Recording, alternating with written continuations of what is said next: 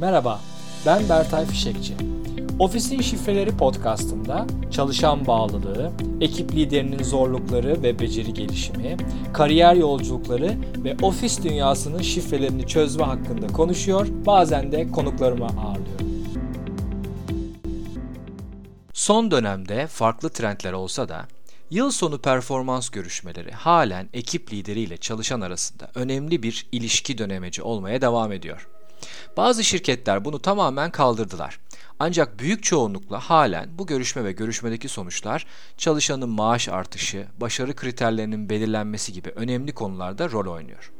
Daha önce çalışanlara bu toplantıya nasıl hazırlanabilecekleriyle ilgili bir yazı yazmıştım blogumda geliştirici performans görüşmesi için çalışan ve müdürlere öneriler adında. Onun linkini de açıklamalara yerleştiriyorum.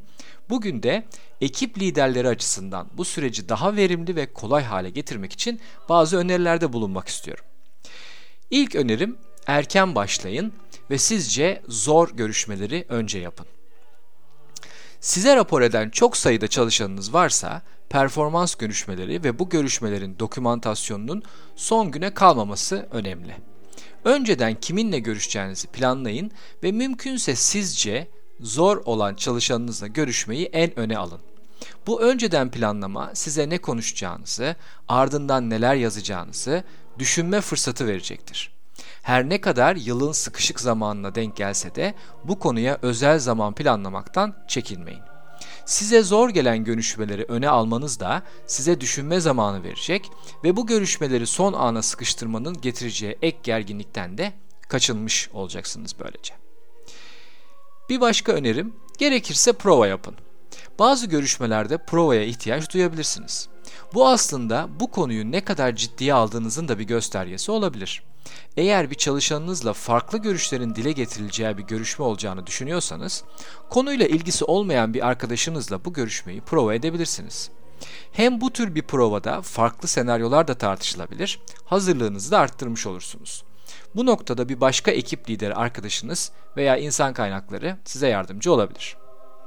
Önemli bir öneri, sürpriz yapmayın. Mecbur kalırsanız da çalışanın sindirmesi için ona zaman tanıyın. Her çalışanınızla aranızda düzenli bir geri besleme döngüsü olması beklenir.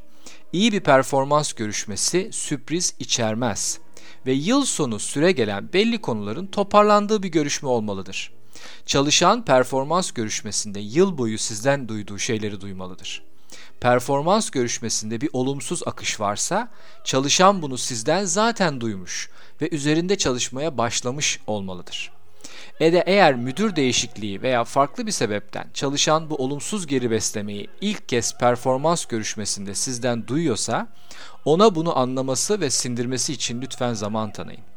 Geliştirici yaklaşımınızı bir süre erteleyebilirsiniz veya daha sonra yapabilirsiniz.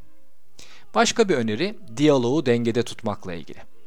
Performans görüşmesi yaptığınız çalışanınız işini örneğin %95 oranında iyi bir şekilde yapıyorsa oturumun yarısını geliştirmesi gereken bir iki konuya ayırmayın.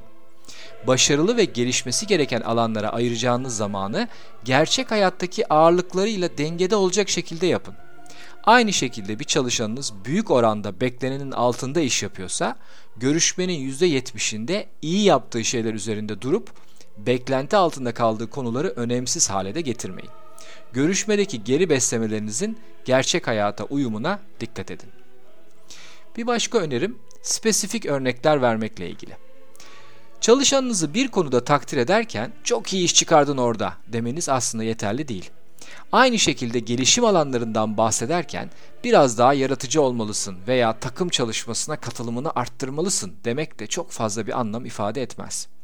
Çalışanlar spesifik olarak davranışları ve o davranışların ekip lideri tarafından değerlendirilme biçimini bilmek isterler ki ona göre yeni davranışlar için çalışmaya başlayabilsinler. Bu sebeplerden hem takdir hem de gelişim alanları ile ilgili ifadelerinizde spesifik olaylar ve davranışları örnek göstermeniz son derece önemlidir. Bu aynı zamanda çalışanınızın güvenini kazanmanızı sağlar ve sizin onun gelişimi için spesifik davranışları izleyip önem verecek bir detayda gözlemlediğinizi de ortaya çıkarır. Bir başka örnek zemininizi korumakla ilgili.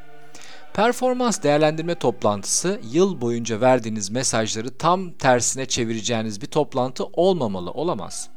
Sürpriz yapmama prensibine de uygun olacak şekilde vermekte olduğunuz temel mesajlara tutunmanızı öneriyorum. Çalışandan gelecek görüşlere dayanarak konumunuzu sert şekilde değiştirmeniz farklı algılara yol açabilir ve size ve ilişkinize hizmet etmeyebilir.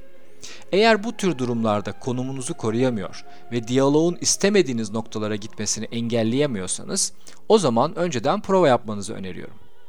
Buradaki zemini koruma dar fikirlilik veya inatçılık değil. Performans görüşmesi tüm yılın diyaloglarının özetlendiği bir oturum olmalı. Görüşünüz tabii ki değişebilir ama bu değişim ani olmamalı.